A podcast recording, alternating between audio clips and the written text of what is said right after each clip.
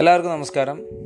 Welcome back to നയ പൈസ നമ്മൾ കഴിഞ്ഞ പോഡ്കാസ്റ്റിൽ ഞാൻ പറയേണ്ടായി എന്താണ് മൂല്യാധിഷ്ഠിത നിക്ഷേപം? അല്ലെങ്കിൽ മൂല്യത്തെ അടിസ്ഥാനമാക്കിയിട്ട് എങ്ങനെയാണ് നിക്ഷേപം നടത്താം? അപ്പോൾ ഓരോന്നിന്റെയും മൂല്യം നമ്മൾ കണ്ടുപിടിക്കണം. അതായത് ഓരോ വസ്തുക്കൾക്കും ഒരു മൂല്യം കാണും അടിസ്ഥാന മൂല്യം. അപ്പോൾ നമ്മളിപ്പോൾ ഒരു ഉദാഹരണം പറഞ്ഞാൽ നമ്മൾ സാധാരണ നമ്മുടെ എല്ലാവർക്കും പരിചിതമായിട്ടുള്ള ഒരു കാര്യമാണ് സ്ഥലങ്ങൾ സ്ഥലം വാങ്ങുന്നത്. കാരണം മിക്ക ആളുകൾ നമ്മൾ സ്ഥലം നമ്മൾ പണയം വെച്ചിട്ടുണ്ടാവും. അപ്പോൾ നമ്മൾ ബാങ്കിൽ നിന്ന് ഒരാൾ വരും അദ്ദേഹം അതിനൊരു മൂല്യം കണക്കാക്കും. അപ്പോൾ ആ മൂല്യത്തിനെക്കാട്ടും താഴെയായിരിക്കും നമുക്ക് എപ്പോഴും ലോൺ അനുവദിക്കുക. നിങ്ങൾ ശ്രദ്ധിച്ചാൽ മനസ്സിലാവും നിങ്ങൾക്ക്. അതായത് ഒരു സ്ഥലത്തിന് ചിലപ്പോൾ നമ്മൾ വാങ്ങിയത് ആ സ്ഥലം ചിലപ്പോൾ നമ്മൾ വാങ്ങിയത് അഞ്ച് ലക്ഷത്തിനാണെങ്കിൽ ബാങ്ക് ഒരു ബാങ്ക് ലോൺ നമ്മൾ അപ്ലൈ ചെയ്യുമ്പോൾ ഒരിക്കലും അഞ്ച് ലക്ഷം നമുക്ക് കിട്ടാറില്ല. ചിലപ്പോൾ മൂന്ന് ലക്ഷമോ ചിലപ്പോൾ രണ്ട് ലക്ഷമോ ഒക്കെയാണ് നമുക്ക് കിട്ടുക. അതെന്തുകൊണ്ടാണെന്ന് നിങ്ങൾ ചിന്തിച്ചിട്ടുണ്ടോ? അതായത് ബാങ്ക് ചെയ്യുന്നത് അതിന്റെ അടിസ്ഥാന മൂല്യം കണക്കാക്കും. എന്നിട്ട് അതിന്റെ ഒരു പത്ത് ശതമാനോ അഞ്ച് ശതമാനോ അല്ലെങ്കിൽ മൂന്ന് ശതമാനോ സേഫ്റ്റി മാർജിൻ കണക്കാക്കും. എന്നിട്ട് ആ ഒരു മൂല്യത്തേക്കാൾ അല്ലെങ്കിൽ ആ ഒരു തുകയേക്കാൾ താഴെ മാത്രമേ അവർ നമുക്ക് ലോൺ അനുവദിക്കുള്ളൂ. ഇതൊരു സ്ഥലത്തിന്റെ കാര്യത്തിലാണ് ഞാൻ പറയുന്നത്. പല മലയാളികൾക്കും അത് അറിയാനായിട്ട് സാധിക്കും. ഇങ്ങനൊരു കാര്യം നടക്കുന്നത് പലവരും കണ്ടിട്ടുണ്ടാവും. ബാങ്ക് ലോൺ വെക്കുന്നതാണോണ്ട് ഞാൻ എന്തുകൊണ്ടാണ് ഇത് പറയാൻ കാരണം വെച്ചാൽ മലയാളികൾക്കിടയിൽ സ്ഥലം പണയം വെക്കുന്നതും അല്ലെങ്കിൽ വീട് പണയം വെച്ച് ലോൺ എടുക്കുന്നതൊക്കെ ഒരു സർവസാധാരണമായ ഒരു കാര്യമായതുകൊണ്ടാണ്. അതുപോലെ തന്നെയാണ് ഓഹരികളും. അതായത് നമ്മൾ ഓഹരികൾക്കൊരു അടിസ്ഥാന മൂല്യം നമ്മൾ അപ്പോൾ നമ്മൾ ബാങ്ക് എന്ന രീതിയിൽ നമ്മൾ ചിന്തിക്കണം. നമ്മൾ ബാങ്കിന്റെ സ്ഥാനത്ത് അതായത് സ്ഥലം നമ്മൾ മൂല്യം കാണാൻ വേണ്ടി ചെന്നപ്പോൾ ബാങ്ക് ഏത് സ്ഥാനത്താണ് നിന്നത് അവിടെയായിരിക്കണം ഒരു നിക്ഷേപം നിൽക്കേണ്ടത്. ഒരു നിക്ഷേപകൻ നിൽക്കേണ്ടത്.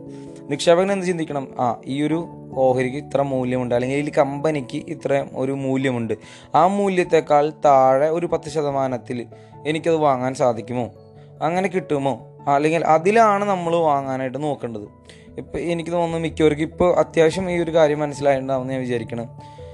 അപ്പോൾ ഇങ്ങനെ വാങ്ങിയിട്ട് നമ്മൾ എന്ത് ചെയ്യണം? വർഷങ്ങളോളം അത് ഹോൾഡ് ചെയ്യണം. നമ്മുടെ കയ്യിൽ തന്നെ വെച്ചേക്കാണ്. എന്തിനാണ്? അപ്പോൾ സ്ഥലമാണ് നമ്മൾ ഉദാഹരണം. നമ്മളിപ്പോൾ സ്ഥലമാണ്. നമുക്ക് ഒരു ശരിക്കും അതിനൊരു വിപണി വില ഒരു അഞ്ച് ലക്ഷം ഉണ്ടെന്ന് വിചാരിക്കാം. നമ്മളതിന്റെ ഒരു മൂല്യം കണക്കാക്കിയിട്ടൊരു നാല് ലക്ഷം അല്ലെങ്കിൽ മൂന്ന് ലക്ഷം ഉണ്ടെന്ന് വിചാരിക്കാം നമ്മളപ്പോൾ നമ്മൾ അതിന്റെ മുതലാളിനെ അല്ലെങ്കിൽ അതിന്റെ ശരിയായ ഉടമസ്ഥന ഉടമസ്ഥനെ കാണാൻ പോകുമ്പോൾ നമ്മൾ അവരോട് പറയും ഞാൻ ഇതിനൊരു മൂന്ന് ലക്ഷം തരാം അല്ലെങ്കിൽ ഒരു രണ്ടേ മുക്കാൽ ലക്ഷം തരാം എന്ന് പറയണം. കാരണം ഇതിന്റെ അടിസ്ഥാന വില എന്ന് പറയുന്നത് ഒരു മൂന്ന് ലക്ഷം അല്ലെങ്കിൽ ഒരു മൂന്നര ലക്ഷം ഒക്കെ ഉണ്ടാവുള്ളൂ എന്ന് വിചാരിക്കാം നമ്മൾ അത്രയാണ് കണക്കാക്കിയാണ്. നമ്മൾ എന്ത് ചെയ്യണം? അതിനും താഴെയിൽ അത് കിട്ടുമെന്ന് നോക്കണം. അതിനും താഴെയിൽ കിട്ടുകയാണെന്ന് വിചാരിക്കുക. അഥവാ നമുക്കത് കിട്ടി. ഏതെങ്കിലും ഒരു കാരണവശാൽ നമുക്കത് കിട്ടി. അതിന് ഒരുപാട് സാഹചര്യങ്ങളുണ്ട്. ആ സാഹചര്യങ്ങൾ പിന്നീട് ഉള്ള പോഡ്കാസ്റ്റുകൾ ഞാൻ പറയാം. അപ്പോൾ നമുക്കതിനോട് താഴെ നമുക്ക് കിട്ടി. നമുക്കത് വാങ്ങാനായിട്ട് സാധിച്ചു. നമ്മളെന്ത് ചെയ്യും? അത് വർഷങ്ങളോളം വയ്ക്കും കയ്യിൽ അപ്പോൾ റിയൽ എസ്റ്റേറ്റിന് അതല്ല അല്ലെങ്കിൽ സ്ഥലങ്ങൾക്ക് ഒരു നിങ്ങൾക്കറിയാം വർഷാവർഷം ഒരു ഒരു പ്രത്യേക ശതമാനം വില കൂടിക്കൊണ്ടേയിരിക്കും. അത് വിപണി വിലയിൽ നിന്നാണ് അത് കൂടുന്നത്. അതായത് നമ്മൾ ഇതിന്റെ അഞ്ച് ലക്ഷം വിപണി വിലയുള്ളൊരു വസ്തുവാണ് അല്ലെങ്കിൽ ഒരു സ്ഥലമാണ് നമ്മൾ എത്ര രൂപയ്ക്ക് വാങ്ങിയത്? മൂന്ന് ലക്ഷത്തിനോ രണ്ടേ മുക്കാൽ ലക്ഷത്തിനോ വാങ്ങിയിരിക്കുന്നത്. അപ്പോൾ ഈ അഞ്ച് ലക്ഷം രൂപ വിപണി വില നിൽക്കുമ്പോൾ അതിൽ നിന്നാണ് ഒരു അഞ്ച് ശതമാനമോ ആറ് ശതമാനമോ വർഷാവർഷം അതിന്റെ വില കൂടിക്കൊണ്ടിരിക്കുന്നത്. അങ്ങനെ കൂടി കൂടി കൂടി ഒരു പ്രത്യേക സ്ഥലത്തുമ്പോൾ ചിലപ്പോൾ അത് ആ വില കൂടുതൽ നിർത്തിയിട്ട് ഒറ്റയടിക്ക് താഴത്തോട്ട് വരാം. പക്ഷെ അങ്ങനെ താഴത്തോട്ട് വന്നാലും ഈ രണ്ടേ മുക്കാലിന് താഴത്തോട്ട് പോവില്ല. അല്ലെങ്കിൽ അതായത് ഈ മൂന്ന് ലക്ഷത്തിന് നമ്മൾ വാങ്ങിയ അടിസ്ഥാന വിലയ്ക്ക് താഴോട്ട് പോകാനുള്ള സാധ്യത വളരെ കുറവാണ്. ഞാൻ പറയുന്നത് അഞ്ച് ലക്ഷത്തിന്റെയും സോറി അഞ്ച് വർഷത്തെയും പത്ത് വർഷത്തെയും ടൈം സ്കെയിലാണ് ഞാൻ പറയുന്നത്. അത്രയും കാലഘട്ടത്തിനിടയിലാണ് ഞാൻ ഈ കാര്യം പറയുന്നത്. അല്ലാതെ ആറ് മാസത്തിലോ ഒരു വർഷത്തിനോ ഇടയിലുള്ള കാര്യങ്ങളല്ല ഞാൻ പറയുന്നത്. ഇത് തന്നെയാണ് ഓഹരി വിപണിയിലും സംഭവിക്കുന്നത്. അല്ലെങ്കിൽ ഓഹരി ഓഹരികളുടെ ഇടയിലും സംഭവിക്കുന്ന ഈ ഒരു കാര്യം തന്നെയാണ്. നമ്മളൊരു കമ്പനിയെ ഒരു കമ്പനിയുടെ ഓഹരി വാങ്ങുമ്പോൾ നമ്മൾ ആ കമ്പനിയുടെ മൂല്യം നമ്മൾ കണക്കാക്കും. ചിലപ്പോൾ ഉദാഹരണത്തിന് ആ കമ്പനിക്ക് ഒരു കോടി മൂല്യമുണ്ടെന്ന് വിചാരിക്കാം. നമ്മൾ എന്ത് ചെയ്യണം? എത്ര ഷെയറുകൾ അല്ലെങ്കിൽ എത്ര ഓഹരികൾ അതിന്റെ ചന്തയിൽ അവൈലബിൾ ആണ് വിപണിയിൽ കിട്ടും എന്ന് നോക്കുക. അതുകൊണ്ട് നമ്മൾ എന്ത് ചെയ്യും? ഡിവൈഡ് ചെയ്യും. അപ്പോൾ നമുക്കൊരു മൂല്യം കിട്ടും ഒരു വാല്യൂ കിട്ടും. അതായത് ആ വാല്യൂ ആ കിട്ടിയ വാല്യൂനേലും നേലും ആണോ നമുക്ക് ഇത് അവൈലബിൾ ആണോ? അത് കിട്ടാൻ സാഹചര്യമുണ്ടോ? അങ്ങനെ ഒരു സാഹചര്യം ഉണ്ടെങ്കിൽ ആ ഒരു സാഹചര്യത്തിലാണ് നമ്മൾ എന്ത് ചെയ്യേണ്ടത്? ആ ഒരു കമ്പനിയുടെ മൂല്യ ഓഹരി കരസ്ഥാക്കേണ്ടത്. അതാണ് നമ്മളുടെ ഇവിടെ പലരും തെറ്റി തെറ്റിദ്ധരിച്ച് അല്ലെങ്കിൽ പല ആളുകളും തെറ്റായി പോയി ഓഹരി വിപണിയിൽ നഷ്ടം ഉണ്ടാവാനുള്ള കാരണം എന്ന് പറയുന്നത് ഈ ഒരു മൂല്യത്തിന് താഴെയല്ല പല ആളുകളും അത് വാങ്ങി വെക്കുന്നത് ഈ ഒരു നിയമം അനുസരിക്കാത്ത അല്ലെങ്കിൽ ഈ ഒരു തത്വം നമ്മൾ ഫോളോ ചെയ്യാതെ ഏതൊരു മേഖലയിൽ ഇറങ്ങിയാലും അതായത് നിക്ഷേപകൻ എന്ന രീതിയിൽ ഏതൊരു മേഖലയിൽ അതിപ്പോൾ റിയൽ എസ്റ്റേറ്റ് ആയാലും നമ്മൾ ഗോൾഡ് ആയാലും എന്തായാലും ഏതൊരു മേഖലയിൽ നമ്മൾ നിക്ഷേപം തുടങ്ങിയാലും അത് അവസാനം നാശമായിട്ടേ അവസാനിക്കുള്ളൂ. അതായത് ഒന്നുമില്ലാതെയായി നമ്മുടെ നമ്മളെ ഇറക്കിയ പ്രധാനപ്പെട്ട മൂലധനം പോലും നഷ്ടപ്പെടുന്ന അവസ്ഥയിലേക്ക് എത്തും. അതാണ് സാധാരണ ഉണ്ടാവുക. ഇനി ഈ ഇപ്പം നിങ്ങൾക്ക് ഒരു ഏകദേശം ധാരണ കിട്ടിയെന്ന് ഞാൻ വിശ്വസിക്കുകയാണ്. ഇനി ഞാൻ ഒരു പറയാൻ പോകുന്നത് രണ്ട് പ്രധാനപ്പെട്ട കാര്യങ്ങളാണ്. ഈ രണ്ട് പ്രധാനപ്പെട്ട കാര്യങ്ങൾ നമ്മുടെ നാട്ടിലെ പല ആളുകളും തെറ്റായ ഒരു ധാരണയിൽ വെച്ചിരിക്കുന്ന രണ്ട് കാരണങ്ങളാണ്. ഞാൻ എന്തുകൊണ്ടാണ് ഈ തെറ്റിദ്ധാരണകൾ ആദ്യം പറയുന്നതെന്ന് വെച്ചാൽ ആദ്യം നമ്മൾ തെറ്റിദ്ധാരണകളും മുൻവിധികളും മാറ്റിയിട്ട് മാത്രമേ നമുക്കൊരു കാര്യത്തിനെ പറ്റി പഠിക്കാൻ സാധിക്കുള്ളൂ. പല ആളുകളും അതായത് ഞാനായാലും മുൻപ് ഒരുപാട് തെറ്റിദ്ധാരണകൾ വെച്ചിട്ടാണ് ഇതിനെ നമ്മൾ കാണുന്നത്. ഒരു ഉദാഹരണത്തിൽ പറഞ്ഞാൽ ഒരു വ്യക്തിയെ പറ്റി നമ്മൾ വേറൊരാൾ നമ്മളോട് ഏഹ്, തെറ്റായ കുറേ കാര്യങ്ങൾ പറഞ്ഞു തന്നിട്ടുണ്ടെന്ന് വിചാരിക്കാം. നമ്മൾ ആ വ്യക്തിയെ കാണുമ്പോൾ ഇപ്പോഴും ആ തെറ്റിദ്ധാരണകളാണ് മുന്നോട്ട് വയ്ക്കുക. നമ്മുടെ വീക്ഷണം എപ്പോഴും ആ തെറ്റിദ്ധാരണകൾ വെച്ചിട്ടായിരിക്കും ആ വ്യക്തിനെ കാണാം. ആ ആൾ നമ്മളോട് എത്ര നന്നായി സംസാരിച്ചാലും അല്ലെങ്കിൽ എത്ര നന്നായി ഇടപഴകിയാലും ആ വ്യക്തിയെ മുൻപ് നമ്മൾ ആ വ്യക്തിയെ പറ്റി കേട്ടിട്ടുള്ള തെറ്റിദ്ധാരണകളുടെ അടിസ്ഥാനത്തിലായിരിക്കും വിലയിരുത്താം. അപ്പോൾ ആദ്യ തെറ്റിദ്ധാരണകൾ നമ്മൾ മാറ്റണം. അത് തന്നെയാണ് ഓഹരി വിപണിയിലേക്ക് വരുമ്പോൾ. ഒരുപാട് തെറ്റിദ്ധാരണകൾ നിലനിൽക്കുന്ന ഒരു വിപണിയാണ് അല്ലെങ്കിൽ ഒരു നിക്ഷേപ മേഖലയാണ്. അതുകൊണ്ട് നമ്മൾ തെറ്റിദ്ധാരണകൾ ആദ്യം മാറ്റണം. അതിനുശേഷം മാത്രമാണ് ഇതിലേക്ക് ഇറങ്ങിയിട്ട് കാര്യമുള്ളൂ. അപ്പോൾ അതുകൊണ്ടാണ് ഞാൻ തെറ്റിദ്ധാരണകളെ പറ്റി ആദ്യം സംസാരിച്ചത്. ഒരുപാട് സമയം അതിനു വേണ്ടി കളയാനും അല്ലെങ്കിൽ ചിലവഴിക്കാനുള്ള ഒരു കാരണം. അതിൽ നമ്മുടെ നാട്ടിൽ അല്ലെങ്കിൽ നമുക്കിടയിൽ സാധാരണ ഒരു അണ്ടർസ്റ്റാൻഡിങ് ഇല്ലാത്ത രണ്ട് കാര്യങ്ങളാണ് ഒന്ന് പലിശ എന്ന് പറയുന്ന ഒരു സാധനം അതായത് ഇൻട്രസ്റ്റ് എന്ന് പറയുന്ന ഒരു സംഗതി. പിന്നീട് വരുന്നത് പിന്നീട് ഞാൻ വരുന്നത് ഞാൻ പറയാം. ഡിമാൻഡ് ആൻഡ് സപ്ലൈ അല്ലെങ്കിൽ നമ്മൾ വിതരണവും വാ അതിന്റെ ഉള്ള ആവശ്യകത അതായത് ഡിമാൻഡ് ആൻഡ് സപ്ലൈ ഈ രണ്ട് കാര്യങ്ങൾ നമ്മൾ വളരെയധികം തെറ്റിദ്ധരിക്കപ്പെട്ട് അല്ലെങ്കിൽ തെറ്റായ രീതിയിൽ മനസ്സിലാക്കി വെക്കുന്ന വെച്ചിരിക്കുന്ന രണ്ട് കാര്യങ്ങളാണ്. അപ്പോൾ നമ്മൾ ആദ്യം നമ്മൾ പലിശ അല്ലെങ്കിൽ ഇൻട്രസ്റ്റിലേക്ക് കിടക്കാം.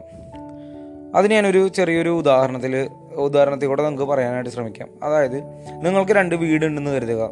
അതായത് നിങ്ങൾ ഒന്ന് താമസിക്കുന്ന വീടും ഒന്ന് ഉപയോഗിക്കാത്ത വീടും. ആ വീട് വെറുതെ കിടക്കണം. എന്ന് മനസ്സിലാക്കുക. അപ്പോൾ ആ വീടിന് ഏകദേശം ഒരു അഞ്ച് ലക്ഷം രൂപയോളം മൂല്യമുണ്ട്. അല്ലെങ്കിൽ അഞ്ച് ലക്ഷം രൂപയാണ് ആ വീടിന് എന്ന് കരുതുക. അതായത് വിപണി മൂല്യം അഞ്ച് ലക്ഷം ഉണ്ട് എന്ന് കരുതുക. അപ്പോൾ അഞ്ച് ലക്ഷം രൂപയുള്ള ഒരു വീട് വെറുതെ ഇരിക്കുകയാണ് ഒരു വീട്ടിൽ നിങ്ങൾ താമസിക്കുന്നുണ്ട്. അപ്പോൾ തൊട്ടടുത്തൊരു വീട് നിങ്ങൾ ഒരു ഉപയോഗമില്ലാതെ വെറുതെ കിടക്കണം. സാധാരണഗതിയിൽ മലയാളി എന്ന രീതിയിൽ എന്താണ് നിങ്ങൾ ചെയ്യാൻ പോവുക? മിക്ക ആളുകളും എന്താ ചെയ്യുക വെച്ചാൽ അത് വാടകയ്ക്ക് കൊടുക്കും. അപ്പോൾ ഒരു അഞ്ച് ലക്ഷം രൂപ വില വരുന്ന ഒരു വീടിന് സാധാരണ നമുക്കൊരു രണ്ടായിരോ മൂവായിരമോ അല്ലെങ്കിൽ ഒരു അയ്യായിരം രൂപയൊക്കെ ഒരു സിറ്റി ആണെങ്കിൽ കിട്ടും. അല്ലെങ്കിൽ സിറ്റി ആണെങ്കിൽ ചിലപ്പോൾ പതിനായിരം രൂപ വരെ കിട്ടിയെന്നിരിക്കാം. ഞാൻ എന്നാലും ഒരു ആവറേജ് എമൗണ്ട് എടുക്കുകയാണ് അയ്യായിരം രൂപ. അയ്യായിരം രൂപ നിങ്ങൾക്ക് മാസം അതിന് ഒരു വാടകയ്ക്ക് നിങ്ങൾ കൊടുക്കുകയാണ് അഞ്ച് ലക്ഷം രൂപ വിലയുള്ള ഒരു വീട് അയ്യായിരം രൂപയ്ക്ക് വാടകയ്ക്ക് കൊടുക്കണം. അപ്പോൾ നിങ്ങൾക്ക് മാസം മാസം അയ്യായിരം രൂപ വെച്ച് കിട്ടുകയാണ് മനസ്സിലായോ? അപ്പോൾ നിങ്ങൾക്ക് ആവശ്യമില്ലാത്ത അതായത് ഒരു ഉപയോഗമില്ലാതിരിക്കുന്ന ഒരു വീട് നിങ്ങളുടെ ഒരു അസറ്റായിട്ടുള്ള അല്ലെങ്കിൽ ഒരു ആസ്തിയായിട്ടുള്ള ഒരു സാധനം നിങ്ങൾ വാടകയ്ക്ക് കൊടുക്കുകയാണ്. ആവശ്യമുള്ള ആവശ്യക്കാരന് നിങ്ങൾ കൊടുക്കുകയാണ് എന്ന് വിചാരിക്കും. അപ്പോൾ ഇതിലെന്തെങ്കിലും തെറ്റുണ്ടോ? അല്ലെങ്കിൽ ഇതിലൊരു തെറ്റിദ്ധരിക്കപ്പെടേണ്ട ഒരു കാര്യമുണ്ടോ? ഇല്ല. സാധാരണ നമ്മുടെ നാട്ടിൽ എല്ലാവരും ചെയ്യുന്ന ഒരു കാര്യം. ഇത് തന്നെയാണ് പലിശ എന്ന് പറയുന്ന ഒരു സാധനം. അതായത് നിങ്ങളുടെ കയ്യിൽ ഒരു അഞ്ച് ലക്ഷം രൂപ വെറുതെ ഇരിക്കാമെന്ന് വിചാരിക്കാം അഞ്ച് ലക്ഷം രൂപയുടെ മൂല്യമുള്ള ഒരു വീടായാലും അഞ്ച് ലക്ഷം രൂപയായാലും അതായത് കറൻസി ആയിട്ടിരിക്കുകയാണ്. ഫിസിക്കൽ കറൻസി ആയിട്ടിരിക്കുകയാണ് അഞ്ച് ലക്ഷം രൂപ. അത് നിങ്ങൾക്ക് ഒരു ഉപയോഗമില്ല. വെറുതെ ഇരിക്കുകയാണ്. വെറുതെ ഇരിക്കുക വെറുതെ അങ്ങനെ വെക്കേണ്ട ആവശ്യമില്ല. അപ്പോൾ നിങ്ങൾ വിചാരിക്കുക സാധാരണ നമ്മൾ എന്താണ് വിചാരിക്കുക? നമ്മളത് ബാങ്കിൽ കൊണ്ടിടും. ബാങ്കിൽ കൊണ്ടിടുന്നതിലൂടെ നിങ്ങൾ ചെയ്യുന്ന ഒരു കാര്യം എന്ന് പറയുന്നത് നിങ്ങളുടെ കയ്യിലിരിക്കുന്ന അഞ്ച് ലക്ഷം രൂപയുടെ മൂല്യം നിങ്ങൾ വാടകയ്ക്ക് കൊടുക്കുകയാണ് വേറൊരാൾക്ക് ആവശ്യക്കാരന് നിങ്ങൾ വാടകയ്ക്ക് കൊടുക്കുകയാണ് അത് വാടകയ്ക്ക് കൊടുക്കുന്നതിന് സർക്കാർ നിശ്ചയിച്ചിട്ടുള്ള ബാങ്ക് പലിശയുണ്ട്. ആർ ബി ഐ ആണ് നമ്മുടെ ഇങ്ങനത്തെ പലിശ കാര്യങ്ങളെല്ലാം നോക്കി നടത്തുന്നത്. അതിന്റെ അതിന്റെ റെഗുലേഷൻസും നിയമങ്ങളും ഉണ്ടാക്കുന്നത് ആർ ബി ഐ ആണ്. അപ്പോൾ ആർ ബി ഐ നിശ്ചയിച്ചിട്ടുള്ള പലിശ ഉണ്ടാവും നിക്ഷേപന് കൊടുക്കേണ്ട ഒരു പലിശ. ഈ പലിശ എന്ന് പറയുന്ന ഒരു വാടകയാണ്. നിങ്ങൾ അഞ്ച് ലക്ഷം രൂപ ഒരു ആവശ്യക്കാരന് വാടകയ്ക്ക് കൊടുത്തിരിക്കുകയാണ്. ആ അഞ്ച് ലക്ഷം രൂപയ്ക്ക് നിങ്ങൾക്ക് കിട്ടുന്ന വാടകയാണ് ഈ പലിശ എന്ന് പറയുന്നത്. അതായത് വെറുതെ വീട് വാടകയ്ക്ക് കൊടുക്കുന്ന പോലെ തന്നെയാണ് നിങ്ങളുടെ കയ്യിലിരിക്കുന്ന പണം നിങ്ങൾ വാടകയ്ക്ക് കൊടുക്കണം നിങ്ങളുടെ വീട്ടിൽ വെറുതെ അഞ്ച് ലക്ഷം രൂപ ഇരിക്കുന്നതിനെക്കാട്ടി എത്രയോ നല്ലതാണ് അത്. ആവശ്യക്കാരന് വാടകയ്ക്ക് കൊടുക്കുമ്പോൾ. അപ്പോൾ നിങ്ങൾ ബാങ്കിൽ കൊണ്ടിടാണ് ബാങ്ക് അത് എന്ത് ചെയ്യാണ്? ഒരു ആവശ്യക്കാരനെ കണ്ടുപിടിച്ച് അല്ലെങ്കിൽ അവരുടെ അടുത്തേക്ക് വരുന്ന ഒരു ആവശ്യക്കാരൻ അഞ്ച് ലക്ഷം രൂപയ്ക്ക് ആവശ്യമുള്ള ഒരാൾക്ക് അത് വാടകയ്ക്ക് കൊടുത്തിട്ട് അവന്റെ കയ്യിൽ നിന്ന് കൂടുതൽ വാടക ഈടാക്കിയിട്ട് അതിൽ നിന്നൊരു ചെറിയ പങ്ക് നിങ്ങൾക്ക് തരാണ്. ഇതാണ് ആ അതിൽ അവർ ഈടാക്കുന്ന വാടകയും നിങ്ങൾക്ക് തരുന്ന ആ വാടകയുടെയും തമ്മിലുള്ള മാർജിനാണ് ബാങ്കുകളുടെ ലാഭം എന്ന് പറയുന്നത്.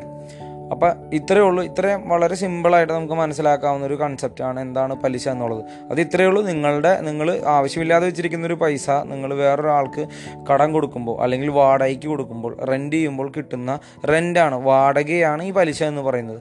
എന്ത് സാധനം നമ്മൾ വേറൊരാൾക്ക് വെറുതെ കൊടുക്കില്ല. അതിപ്പോൾ ഒരു നമ്മൾ ബൈക്കുകൾ വാടകയ്ക്ക് കൊടുക്കുന്നത് കാണാൻ പറ്റും. അതായത് മൂല്യമുള്ള എല്ലാ സാധനങ്ങളും നമുക്ക് വാടകയ്ക്ക് കൊടുക്കാൻ പറ്റും. അപ്പോൾ കറൻസിക്ക് സ്വയം മൂല്യമുണ്ട്. അതായത് കറൻസി എന്ന് പറയുന്ന സംഭവത്തിന് സ്വയം മൂല്യം ക്യാരി ചെയ്യുന്ന ഒരു സാധനമാണ്. അത് അതിന് സ്വയം മൂല്യമുണ്ട്.